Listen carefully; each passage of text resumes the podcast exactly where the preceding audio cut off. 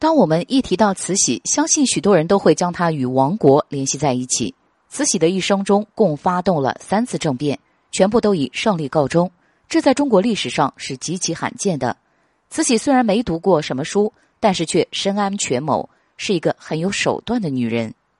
她发动的第一次政变是辛酉政变，当时英法联军攻破北京，咸丰皇帝就逃到了热河。后来咸丰皇帝病重，临死前他发布了一道遗诏。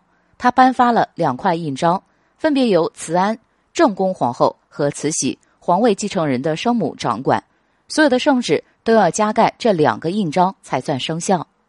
因此，慈禧一方面要跟慈安搞好关系，另一方面是找到恭亲王奕欣，然后他们三人联手发动辛酉政变。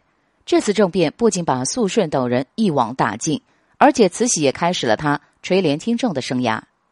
一八八四年，慈禧发动了第二次政变，因为这一年是农历甲申年。这次政变的目的是为了拿掉恭亲王奕欣。慈禧发动的第三次政变，就是大家所熟知的戊戌政变了。光绪皇帝亲政后，想通过改革来挽救国运。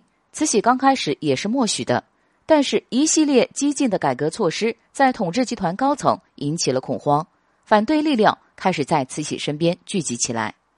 慈禧发动了三次政变，全都大获胜利。她确实是一个有手段、有计谋的女人。很多人都认为慈禧是一个顽固守旧的人，但其实慈禧她也是知道革新的，比如废除科举、创办新式学堂等等。戊戌变法之初，慈禧也是支持的。